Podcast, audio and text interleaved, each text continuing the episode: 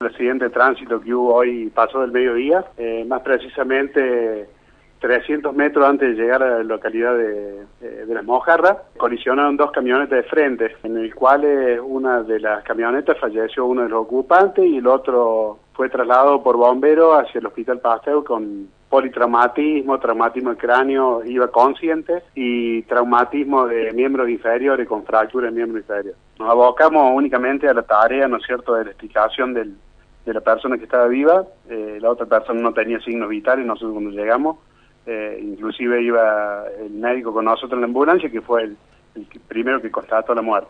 Lo que se ve es una frenada de unos 20 metros de la camioneta que venía del lado de las Mojarras hacia Villa María, que está muy bien marcado en la carpeta asfáltica, la frenada. La camioneta no, no hay, signo de, que haya frenado, pero no sabemos cuál es la causa. Pasando el aeropuerto, antes de llegar a Mojarra, unos 300 metros, eh, en plena recta fue la colisión.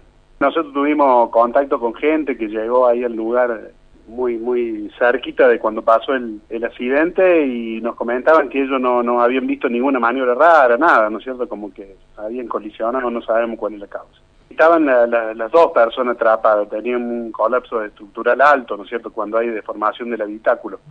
Eh, los, dos vehículos estaban con, con deformación del habitáculo, así que hubo que, que trabajar para la explicación de las dos personas, tanto para la persona eh, que estaba herida como para la persona fallecida.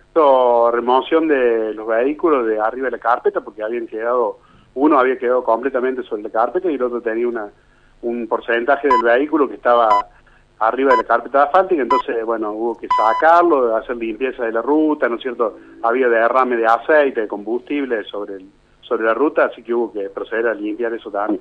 Trabajamos conjuntamente con gente de gendarmería, con gente de la policía de la provincia, eh, había gente del Ministerio Público Fiscal que se hizo presente, ¿no es cierto? Así que, bueno, se, trabajó, se trabajó en conjunto con toda esa gente, eh, tratando de, brindarle apoyo a la, víctima que, estaba viva, ¿no es cierto? Porque tenemos nosotros, estamos manejando datos que la persona era de General Cabrera, la persona fallecida, y la otra persona herida eh, es de La Playosa.